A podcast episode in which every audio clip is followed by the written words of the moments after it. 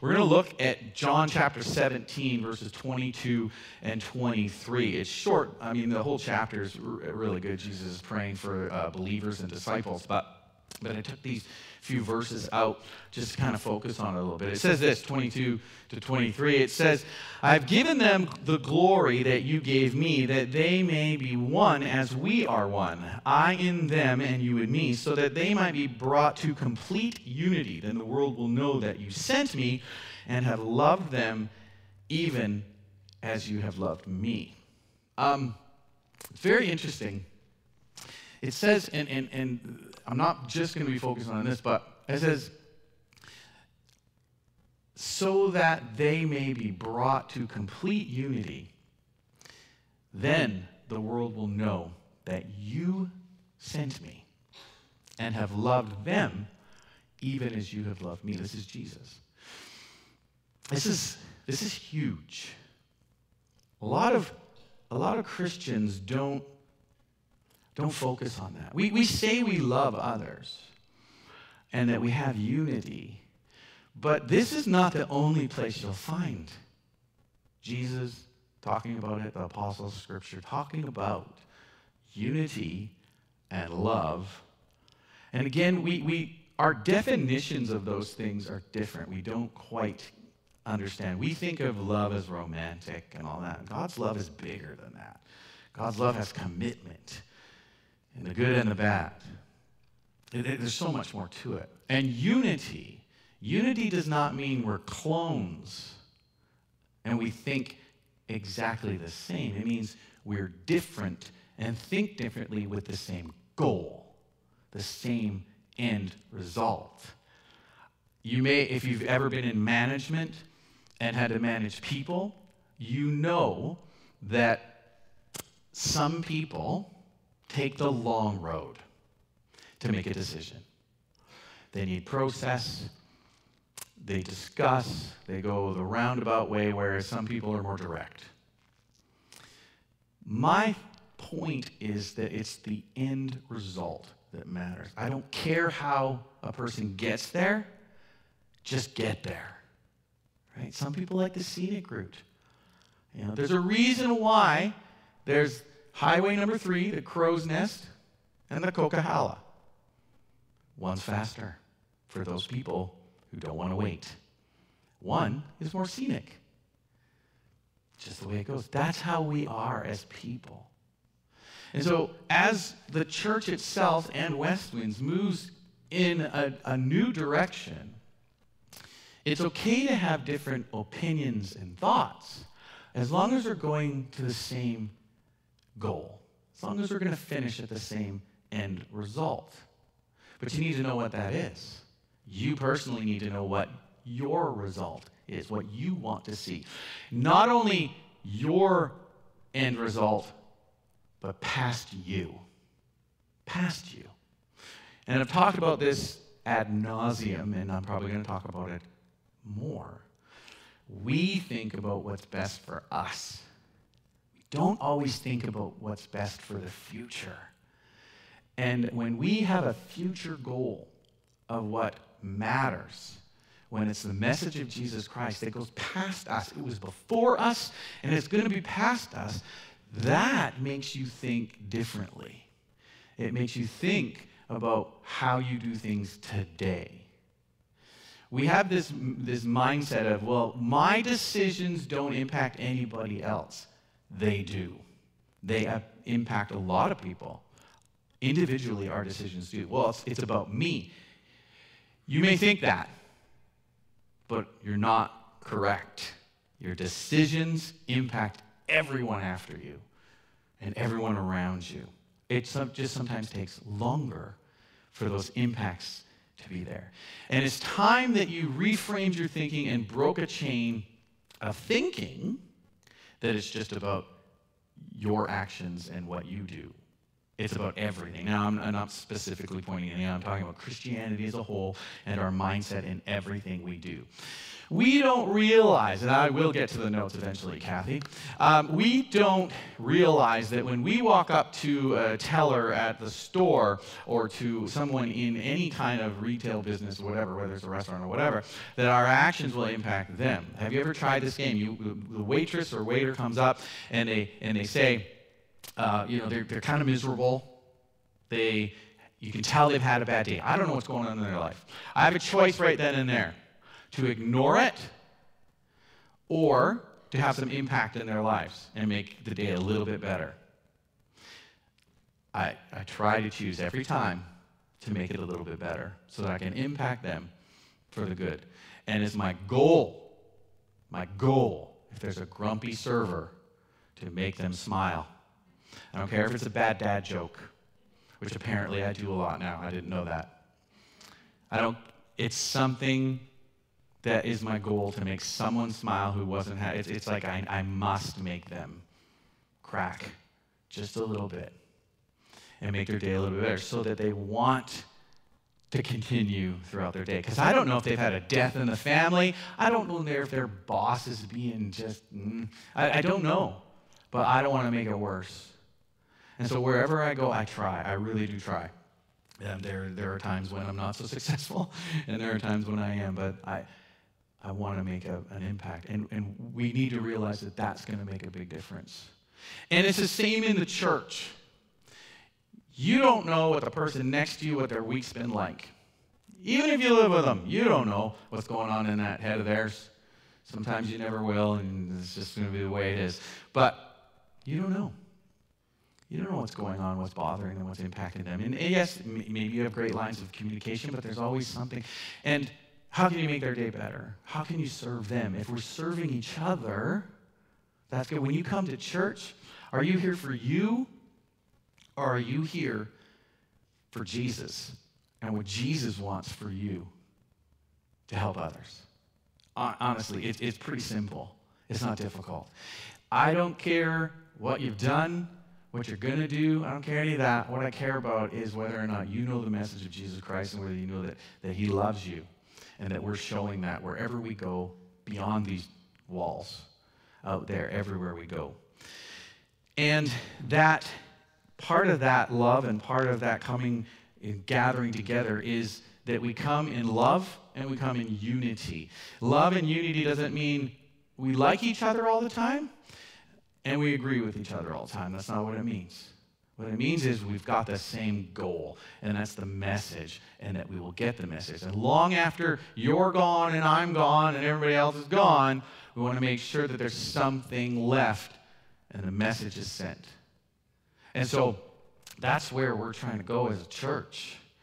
I do want to tell you that we brought up about a year ago into the congregation that we were going to have we're looking into a building program. Don't let that scare you. Don't. Because really, it's not about you. It's about the future. And if you want to see people move forward in their journey down the road when you're long gone and leave a legacy for others, there's times when you have to make a decision. And it's tough. We don't know where it's going. We're exploring and we're letting God lead us, and we're not going to do anything that God doesn't want us to do. And so I want to be clear today. I will have some information for you coming forward in the next week, probably near more the end. I want you to know that don't start making things up in your mind and worrying about the future. Remember, Scripture says don't worry about it, right? Jesus, God takes care of the birds, right? You don't need to worry about a thing, because God's going to take care of us, and I know he will. If we have a unified goal and we know what God wants, and we're going to make sure that it's clear all the way, but don't start making things up. Don't start thinking, oh, we're never going to make it. I'm not going to be able to do it. Where are we going to go? What's going to happen? Those are good questions to have, but don't do them now, because you beat yourself up so much and you don't have any answers, and then you won't want to do anything, and you freeze. Change. Guess who loves change? Me. I'm the only one. Most people don't love change. It's not about us. It's about continuing forward. So I really felt that I needed to say something because there hasn't been a lot of information because we've been delayed a little bit on some things, and that's okay. That's all right. We're putting all our ducks in a row. We're making sure that the best interests of the church and our goals and our future and our vision and our mission are in place so that when we move forward, there aren't going to be any questions that won't be answered. All right, so know that. Don't be scared. It's okay.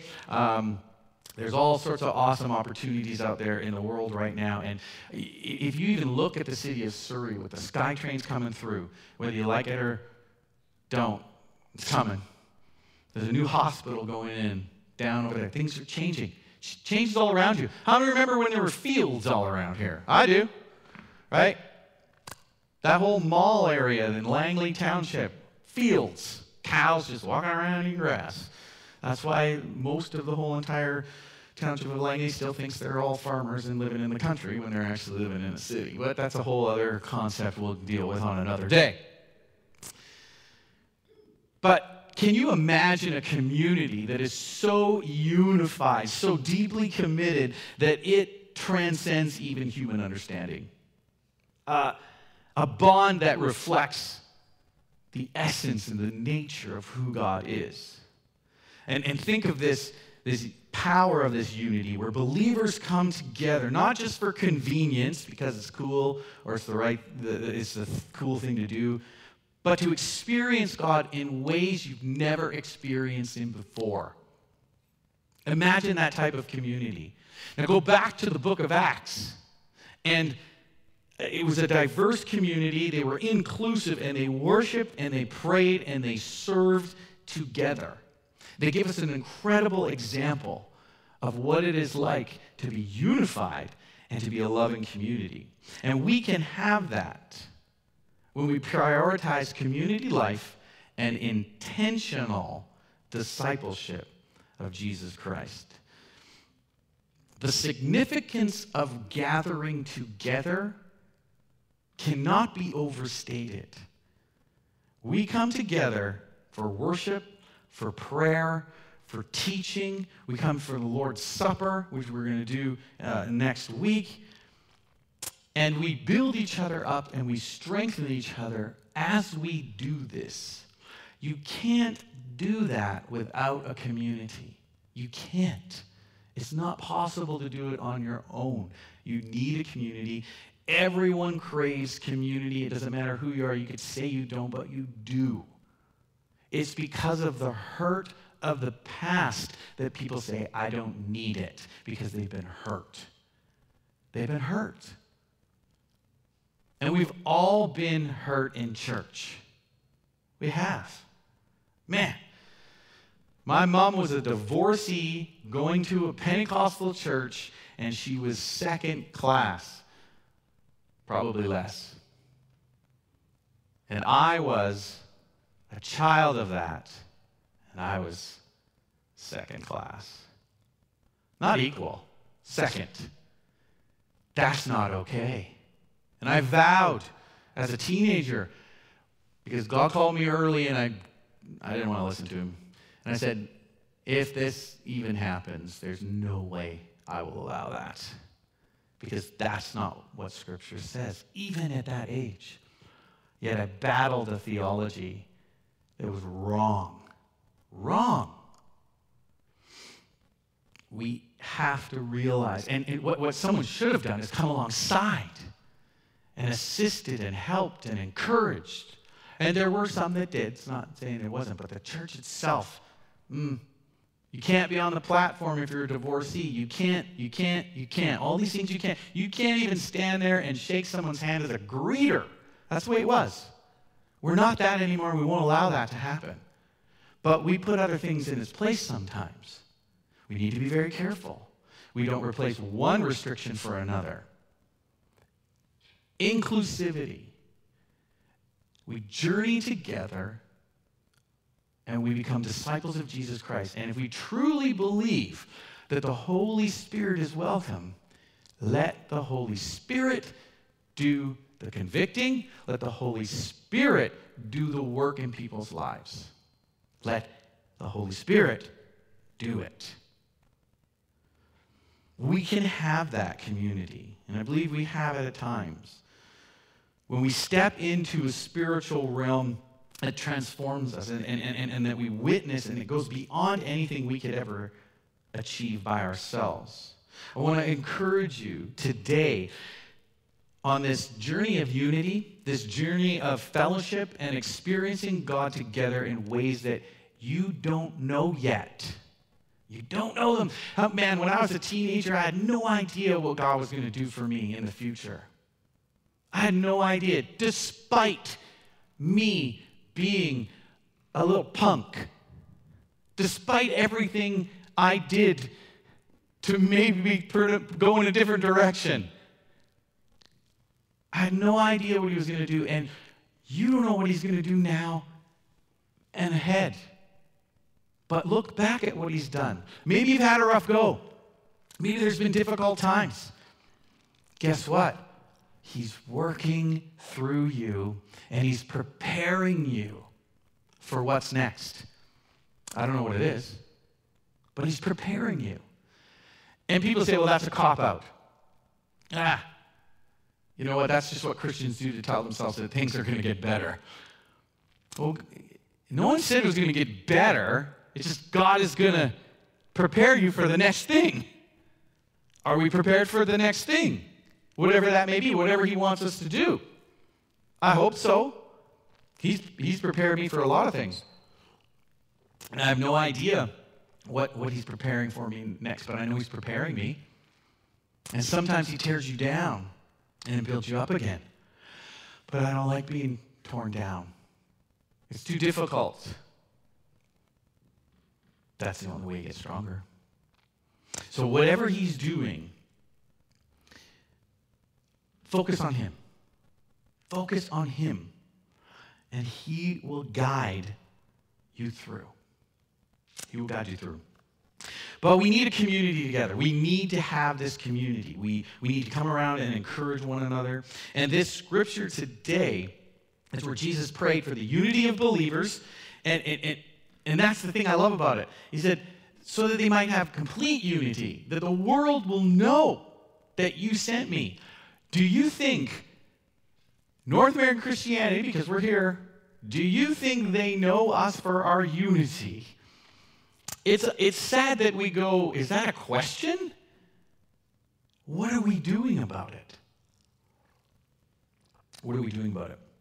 So this scripture, we can learn some things and we can implement a few things. Jesus has commanded us to do something. We have to come to the understanding that we are to be unified within the body of Christ.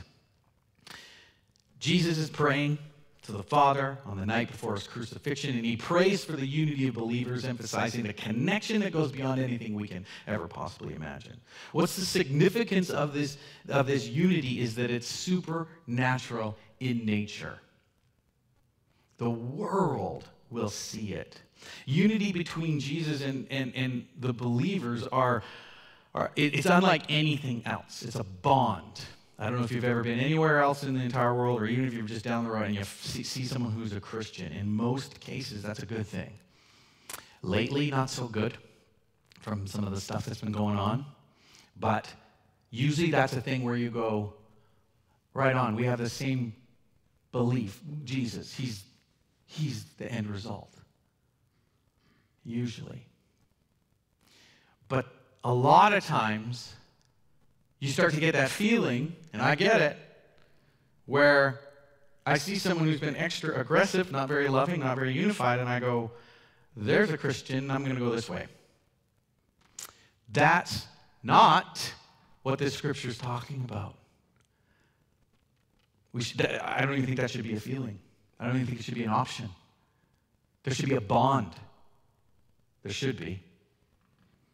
And so Jesus is praying, and he knows. But this is supernatural. And this unity is deeply rooted in God's nature and in the very essence of him.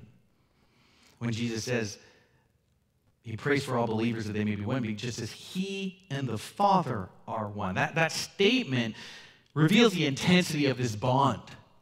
that we need to have as a church. And it's something we don't fully understand, we may never fully understand, but Jesus desires his believers to experience this depth of unity just as he did. It's a gift, it's a divine gift, and sometimes we don't think of it as a gift, but it is. So we have to realize that we are unified in Jesus Christ. Secondly, we have to come to the understanding that we need to experience God together in fellowship. We need to experience him in fellowship. Too many people are trying to be separate, and they don't want to come together. Listen, there has to be the fellowship for building and lifting and relationship. Coming together as a community of believers is not just a matter of convenience or tradition. We don't do it for tradition. It's, in essence, for experiencing God in a unique and transformative way because we are one together. Fellowship within the body of Jesus Christ, within the believers, is crucial, because it shows the power of our unity together. Again, different personalities, different thoughts, different ideas, that's okay, but the goal is the same. When believers get together in fellowship, there is a special unity that emerges, and it's not based on external factors or shared interests alone, but is rooted in our shared faith of Jesus Christ. And as Paul writes in Ephesians chapter 4, verse 3, that we're to be eager to maintain the unity of the Spirit in the bond of peace. In the bond of peace. This unity among believers is powerful. And it says in that scripture that the world will know. It's a witness to the world of what Jesus Christ has done. So the importance of coming together as a community of believers is to experience God. And that's the reason for the Lord's Supper. And I'm here to tell you today, in the fall, we will be restarting communion feasts. They'll be regularly happening downstairs. People can come after communion, after we have communion and prayer. We're going to go downstairs, and we're going to share food together. And we're going to fellowship, and we're going to talk, and we're going to express ourselves to others. Man, I've been having some very interesting conversations at the seminary with people who have PhDs and all sorts of God stuff. And they're all from different backgrounds, from different types of belief systems within Christianity. And they blow my mind. They really blow my mind. It's been a few times I walk out of there, my head hurts, because of the great conversations we've had. And I'm the Pentecostal. So I'm like, don't take that, don't hold that against me. Because they're Baptists and, E.D. Frees and Mennonites and all that. I'm like, don't judge me. Right? And they laugh, and we have good conversations, and we throw stuff back at each other. It's amazing. And I feel that unity there. I feel lifted up. I feel empowered. And guess what? There are things we didn't agree on at all. They don't agree on. And then you have a laugh and you have a coffee and then you move on. It's amazing. That is what I'm talking about. It's awesome. It jacks me up. Man, I get just wild. I love it. It empowers me. I love the conversation. I also really love to poke the bear, too. I like to drop a little, see what happens, and just watch. Sinisterly, what are you going to say to that?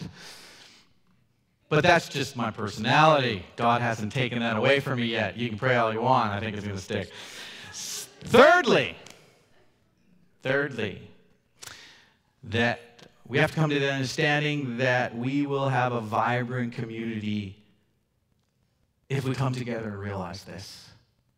If we come together and realize this. The early church that is shown, that is illustrated in the book of Acts, serves as a great model for a church that is vibrant and that is impactful in their community.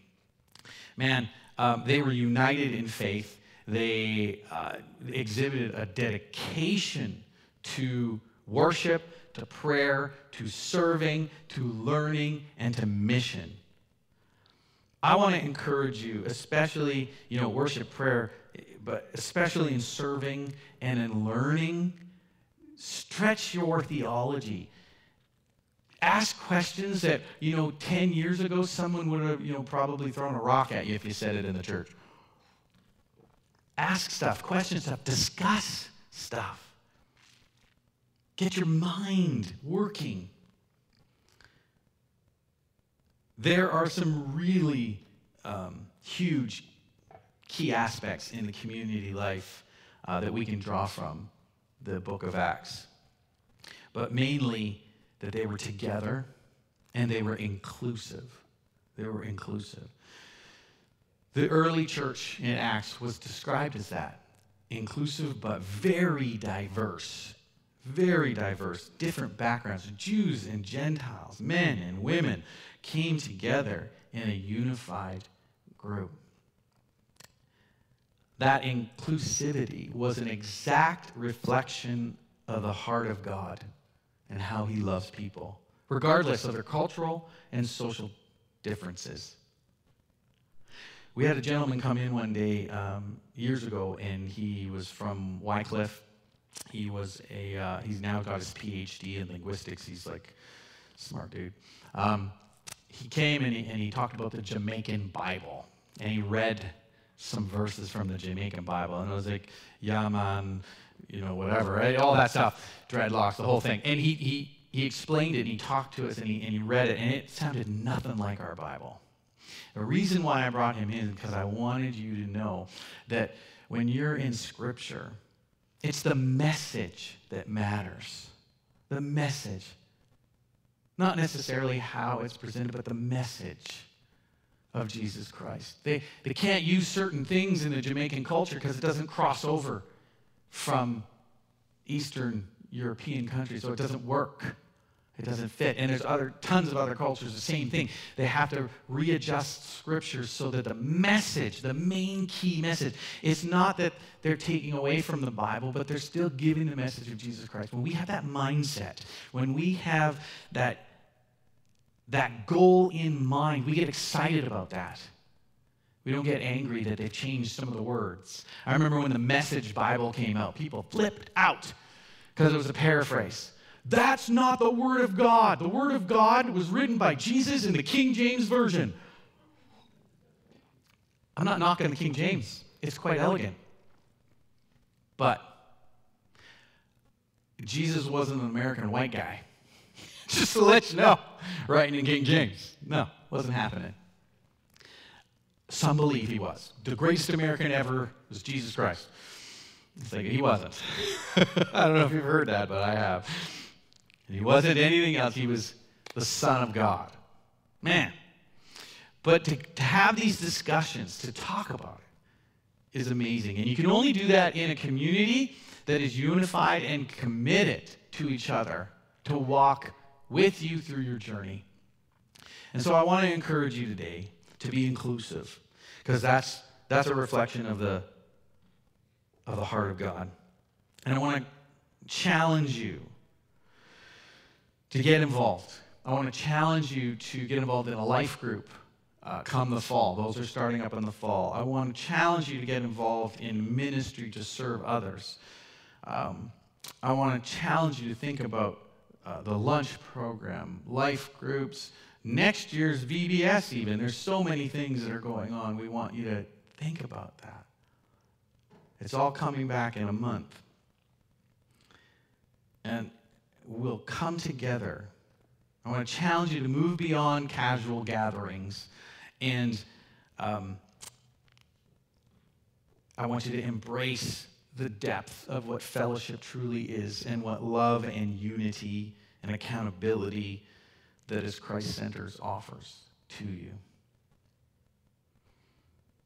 We have an opportunity to reach the people in your circle of influence, the people that you hang around on a regular basis. It spiders out.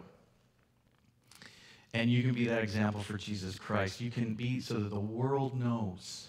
The world knows who you are because of this example of Jesus Christ in your everyday life. When you come together for life groups, when you come together on Sunday, it's not about what you want, it's about what the message is. And I want to encourage you that wherever you go, be that example. But you have to make it a priority. No one else can do it for you. You can't just float along in life and think things are going to happen. Okay? You got to make things happen. And if you look for it, and if you ask the Holy Spirit to guide you, He will show you every time. If you don't, you'll miss the opportunities. You'll miss the opportunities that He has you where you are for a really important reason.